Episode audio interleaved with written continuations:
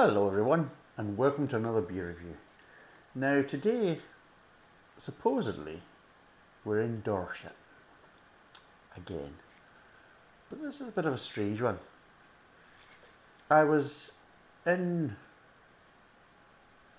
Aldi with Adrian a couple of weeks back, and uh, we were doing a bit of work um, over at the unit, and uh, what we're doing is what we usually do is we'll come over, we'll do a bit of work.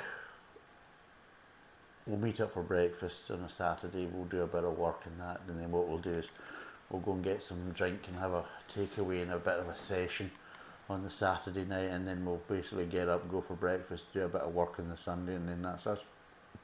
Finish off. But we're in Aldi, not because I wanted to be in Aldi, but this is because Avery quite likes uh, the Red Devon um, cider from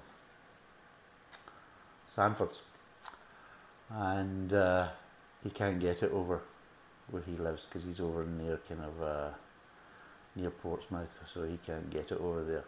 So what he does when he comes over here, he quite likes it. So what he does is he'll, he'll pop into Aldi and get a, a load of bottles, and that's what he usually has for his session that night. So we're in there, and uh, I wasn't buying beer in Aldi.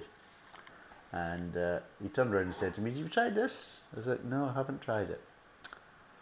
But something thought of something kind of clicked on me, thinking, "I'm sure I've actually got that to review, but I haven't tried it. But I can't remember whether I've actually got it. But something tells me I have." But he he's like, "Well, you should get some to review." I said, "Okay, like." Chuck a bottle in and I'll get it to review. So that's what happened. So I got it to review. And when I was putting it in my kind of review kind of bag, a big huge kind of, uh, how would you put it? Well, it's like one of these kind of thermal bags, big huge thermal kind of bags. And uh, I put my beer in there and I kind of close it up so it can, one, it protects it from any UV light and things like that.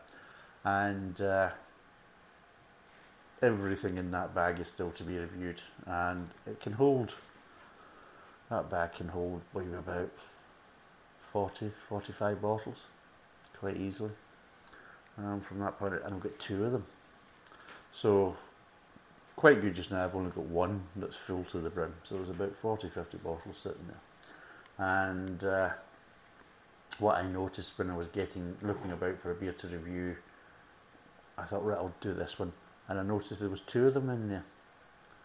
So, regardless of uh, what I think of this, the other one's going to Adrian. So the next time he's over, Adrian, you're going to be drinking this. So if it turns out to be piss water, enjoy. If it turns out to be great, you bastard. So yes, so what we're doing is a Dorset IPA, and I know nothing about this, and I will be reading the spiel in the back, and I'll hopefully be able to give you a bit more information. But it's roughly about 150, 160 a bottle. It's a 500 ml bottle. It's uh, 5%. It says it's specially selected. It's a bold West Coast style IPA with a citrusy edge. It's hoppy. It's a, a hoppy, fruity ale that's best served chilled to the bone. Brewed in the UK in partnership with Hall & Woodhouse. There's a surprise. I thought it would be because Hall & Woodhouse do quite a lot of kind of uh, um, Aldi brand. Because I think it's Wychwood Brewery does it for Lidl, so a lot of the Lidl kind of own brand stuff is done by the Wychwood Brewery over in Oxfordshire, and Hall & Woodhouse basically they do the a lot of the kind of Aldi own brand kind of ales, and they are based in Blandford Forum at the Badger Brewery in Dorset, which is kind of there's a, the triangle. It's a bit of a strange one. So what you have is uh, you have Dorchester there, Blandford Forum there, and then it comes down to kind of Poole there. So you get Poole and kind of and then Bournemouth is there. So you get Bournemouth, Poole, Blandford Forum, and Dorset, and you got a road that goes there, and because there's, there's got kind of that triangle that you have in Dorset. Look at the map, you'll understand. So there's nothing. It just says hoppy, fruity ale, best served chilled. That's really it. There's nothing, no other information. But yeah, that's what we got. Like Adrian, you could be on to a winner. You could have a free bottle here.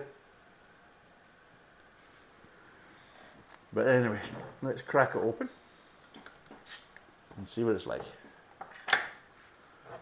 Woohoo! Right.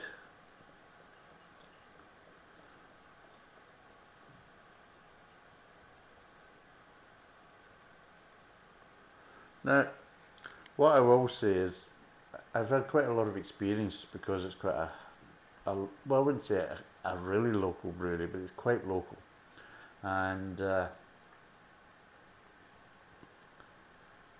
there's a few beers I've tried from the Hall & Woodhouse, and they, they do know how to add hops to a beer. I'll give it that. They do know how to basically give it a bit of a citrus.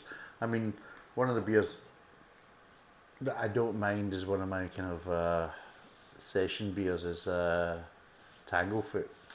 Although what I would say is that the Hall & Woodhouse Brewery, their beers have started to kind of go downhill there's going to be a change in the beers and they're not nowhere near as good as what they used to be. And some of them are just well, well below average from that point of view. So I don't know what's going on with Hall & Woodhouse but uh,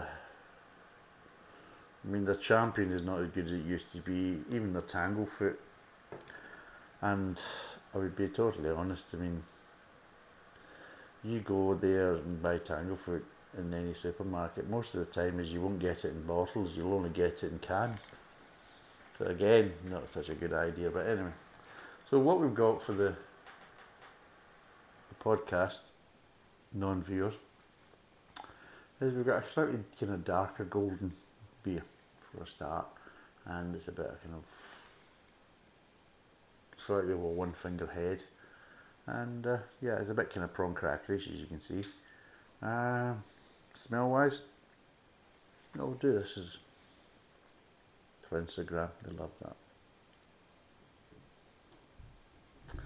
But yeah, I can smell a little bit of malt, a little bit of grain, but I'm probably getting more citrus. But again, there's a slight sweetness to the malt, and again, it's kind of connecting to the citrus. It's not the worst smell in the world. Not the best smell in the world, but actually not too bad. Let's see what it tastes like.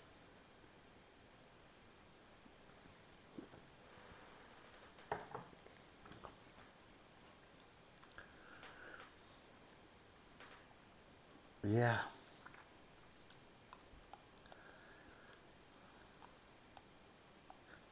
Got the citrus there. Not overly, but it is kind of a bit more front and centre in the aftertaste, but not overpowering. You know what it actually reminds me of? It reminds me of a slightly kind of bitter version of uh, Tanglefoot. So Tanglefoot has a nice kind of underlying sweetness from the front of the mouth to the back to the aftertaste. This doesn't really have that. So it's imagine Tanglefoot with a little bit more citrus in the aftertaste and doesn't really have the kind of underlying sweetness going front to back. And it's, it's a bit like that. So imagine it's like um, yeah, it's almost like it's like Tanglefoot, but slightly lacking in some areas and slightly a bit too much in others.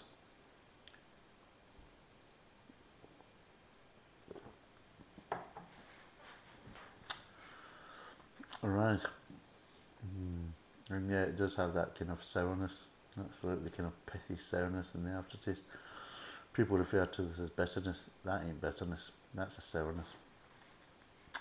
Because it is slightly lingering in the back of the tongue. As I keep saying, bitterness is on the back at the roof of the mouth. Sourness is right at the back of the tongue. And it's on the tongue, not on the roof of the mouth. That's that kind of sourness. And that's where you're getting that kind of, kind of hoppy sourness, which is supposed to represent the pithiness of citrus, you know. Uh, of all the flavours you can get from citrus, especially if you take an orange as a good example, if you take an orange, of all the flavours you could take from an orange that you would want to impart in a drink, the best they could come up with was the kind of pithy, sour flavours between the actual rind and the actual fruit. Seriously. Like if you basically says, right, I'm going to make a drink. Oh yeah, it's going to be based on oranges. Oh, that sounds good. Mm. Was it going to be more kind of orange juice, nice kind of sweet, you know, that lovely citrus kind of acidic flavour? No. Oh, you're going to have that slightly like kind of orange oil accent that you get from the, the rind, the skin, that. No. See that like fucking sour stuff right in between that white stuff, between the actual, the rind and the fruit? Aye, that's what I'm going for. What? Ah, that's the one. Why? Because people will love it. Seriously? Aye. Why do you think that? Because they're fucking daft. That's why. They're fucking daft. I know they're daft, so that's where we're going to go with. And they'll be craving their panties over it. And what we'll do is we'll call it craft. Really? Aye. You watch it. People will buy this pish. And it's like that. I mean, if you actually kind of broke it down from that kind of simplistic kind of conversation, you'd be thinking you're fucking mad. To a certain degree, you probably are, but the reality is people do like it. Whether you want to call them mad, daft, or whatever, and that type of stuff, they do like it. And at the end of the day, well, fair enough. Everybody's entitled to their own opinion, and everybody's entitled to their own flavour profiles that they enjoy. And if they enjoy that, then fair play to them. But for me,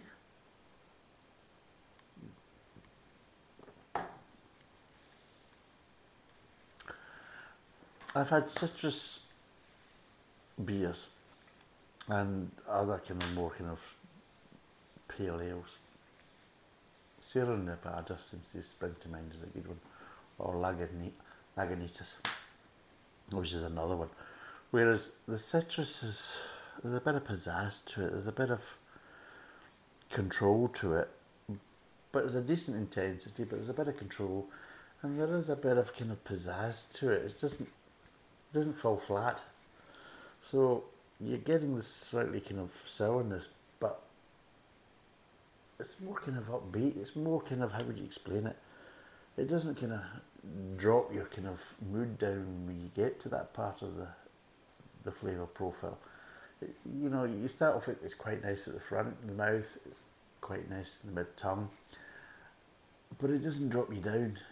In the aftertaste, it keeps you kind of buoyant. That's what I'm trying to say. Your kind of sensation doesn't kind of drop down. With this, it does. It's like it's it's okay at the front of the mouth, but it's lacking that underlying sweetness to kind of balance that out. So it's not there. It's okay in my tongue, and then it's just like, oh, it just like, kind of drags you down in the, the aftertaste, and you're like, mm, not really what I want.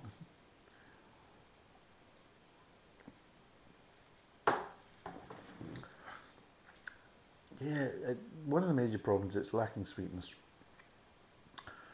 And uh, yeah, it's just it's not overly citrus in the aftertaste, but it's just the sourness just lingers, and it's not an enjoyable flavour. It just the, the the sourness it just isn't a pleasant sourness, and it just lingers too long. So if just imagine if something that I'm not really enjoying this flavour, but Jesus, it just won't go away. It's kind of hanging on a bit too much, like a bad smell. It's like me in a taxi, um, drinking Carling. But anyway, that's another story, which I'm sure I've probably mentioned in a past review, if you're lucky enough to watch it. But yeah, no, this beer is lacking. And like I said, it's, it's lacking the sweetness and the sourness just kind of drags on and it's not even a pleasant sourness because it doesn't give you that kind of citrus tones to go with the sourness. It gives you a little hint of citrus excuse me, when it's just all sourness. And I'll be totally honest, I don't really drink too much of it because this will be going down the sink. It's just, no, it's not for me.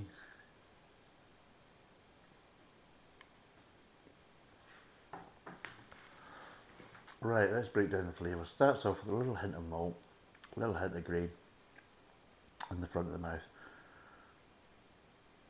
But you are starting to get a little bit of kind of what it feels like. It feels like it's kind of slightly bitter because you're getting a little accents of citrus, but there's no sweetness. Absolutely, just no kind of underlying sweetness really. So it's just kind of like, no, it's not an enjoyable front of the mouth because of that. Because you need that like bit of sweetness to kind of balance it out, and it just doesn't. And then also, when you get that little bit of light malt, if was no sweetness there, it's kind of strange. It's like I'm getting light kind of malt flavours, which in other words light, slightly caramel flavours, but no sweetness to kind of reinforce it and kind of you know. It's very hard to get caramel flavours without sweetness, and it's very hard to kind of you know understand that kind of flavour profile without the sweetness. I mean, I'm not saying it has to be really sweet or overly sweet, but you expect a little bit of sweetness, but it just doesn't there. It's just imagine, imagine if you took soy sauce. If you basically put soy sauce, you know, just standard light soy sauce in the mouth, you're thinking there's no sweetness there. It's like that. There's other flavours there, of course, but there's no sweetness, which is fine. But to get malt kind of caramel flavours at the front of the mouth, there's no sweetness to kind of back it up and kind of reinforce it, it's like, it's, it is, it's like something's missing. It's like a jigsaw puzzle with a few bits missing, and you're thinking, it's just, you know, well, I can understand, I can see where it's going, and I can understand the picture, but it's just not complete. Then it moves into the mid tongue, and yeah, you're just getting grain really, and little kind of citrus accents, and again, there's no underlying sweetness, and it's just like kind of boring and devoid of kind of enjoyment. And then you move on to the kind of aftertaste, and yeah, you get little hints of citrus again, but you just get this kind of sourness, this pithy, pithy sourness that just kind of lingers in the back of the tongue, and it's just overall uh, probably the best way, it's very savoury from that point of view. It's just, no, it's not enjoyable from that point of view. It's too savoury. I mean, I like bitterness. I don't like sourness so much, but I like bitterness. But I also like the flavours of malt, and I also like this kind of underlying sweetness to kind of connect things together, you know, front, middle, aftertaste. And uh, there's a like that kind of kind of connection, but also that underlying sweetness helps to balance out other flavours and everything else.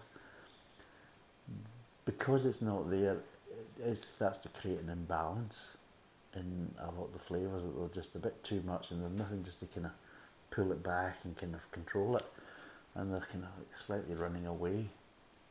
And I'm not saying they're intense flavours; they're just there's no counteraction, there's no balance to these flavours, so yeah, they just feel that they're, just too much and they go on for too long, especially in the aftertaste. And uh, yeah.